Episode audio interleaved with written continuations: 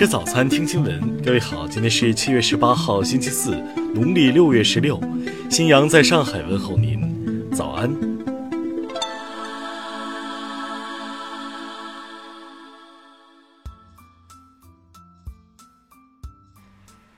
首先来关注头条消息。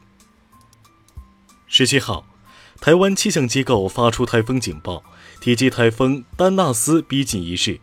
称预计其十八号到十九号对台湾的影响最明显。作为台当局海洋政策机构，台海委会却发布了一则讽刺意味十足的台风警告文章。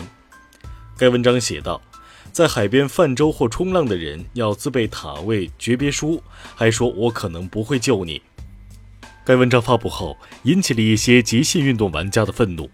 他们表示，极限运动不玩命、不违法、不为难任何公家单位。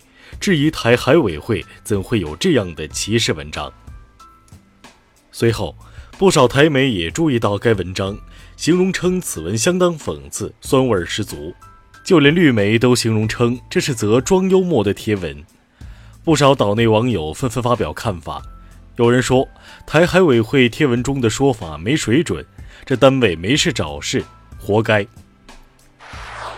听新闻早餐知天下大事。针对美方近日称与中方达成经贸协议还有很长的路要走这一言论，外交部十七号回应表示：“千里之行，始于足下。”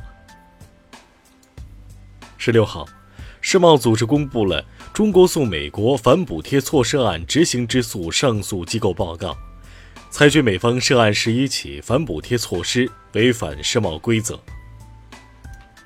一到六月。我国境内投资者共对全球三千五百八十二家境外企业进行了非金融类直接投资，累计实现投资三千四百六十八亿元人民币。农业农村部十七号表示，随着夏季时令水果大量上市，水果市场供给总量充足，品种多样，价格涨势趋缓，后期有望步入季节性下行走势。今年上半年。扫黄打非部门突出网络环境净化和重点领域整治，突出维护出版物市场及新闻传播行业秩序，共查办案件一千八百余起。财政部近日表示，今年重点组织开展惠民惠农财政补贴资金一卡通专项治理，坚决斩断伸向惠民惠农，尤其是扶贫资金的黑手。国家卫健委十七号表示，针对目前中国居民盐、油、糖摄入过高的问题，今后将在家庭推广使用限盐勺、限油壶等合理膳食健康小工具。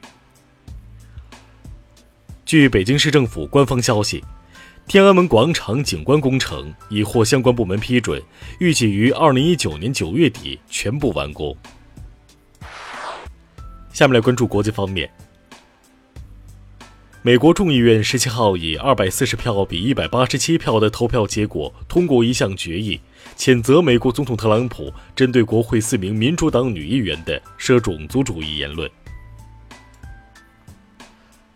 美国周二宣布对缅甸国防军总司令敏昂莱和其他军事领导人就法外杀害罗兴亚人实施制裁，禁止他们入境美国。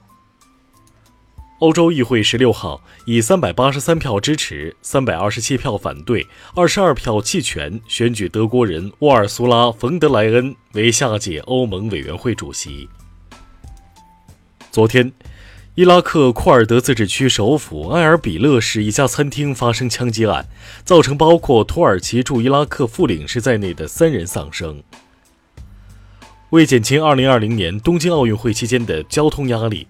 日本政府将从下周开始至今年九月六号，在东京试行在家远程办公，将涉及六十万人。研究发现，太平洋岛国马绍尔群岛的核辐射水平高出切尔诺贝利禁区十倍。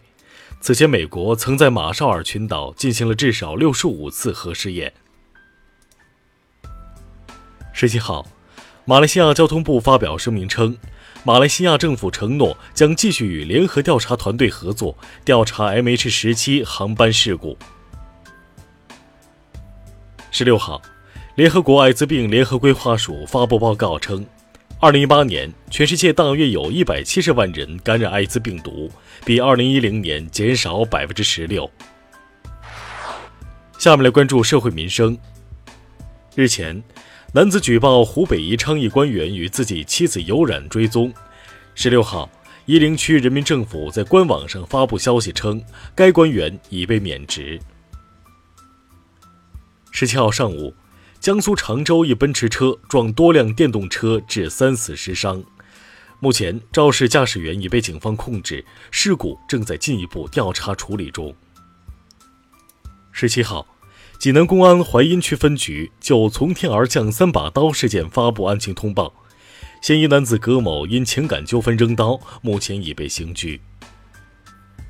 近日，信阳一小区工地挖出疑似侵华日军遗留炮弹，截至目前已清理出炮弹一百余枚，排查工作仍在进行中。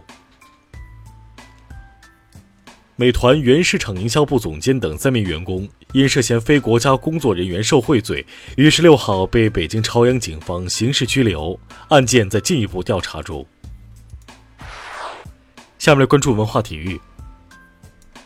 昨天，二零二零年世界杯亚洲区预选赛四十强赛举行抽签仪式，中国、叙利亚、菲律宾、马尔代夫、关岛分在 A 组。昨晚。中超继续进行第十八轮比赛，北京中赫国安二比一险胜北京人和，上海上港三比零击败河北华夏幸福，山东鲁能泰山二比一战胜天津天海。十七号，根据彭博亿万富翁指数排行，现年七十岁的 LVMH 董事长贝尔纳阿尔诺超过微软创始人比尔盖茨，成为世界上第二富有的人。近日，福建厦门一约三百年历史的土楼部分倒塌。这座双层屋顶、高墙群的方形土楼被称为福建最奇特土楼。以上就是今天新闻早餐的全部内容，请微信搜索 xwzc 零二幺，也就是新闻早餐拼音首字母再加数字零二幺。如果您觉得节目不错，请在下方拇指处为我们点赞。一日之计在于晨，新闻早餐不能少，咱们明天不见不散。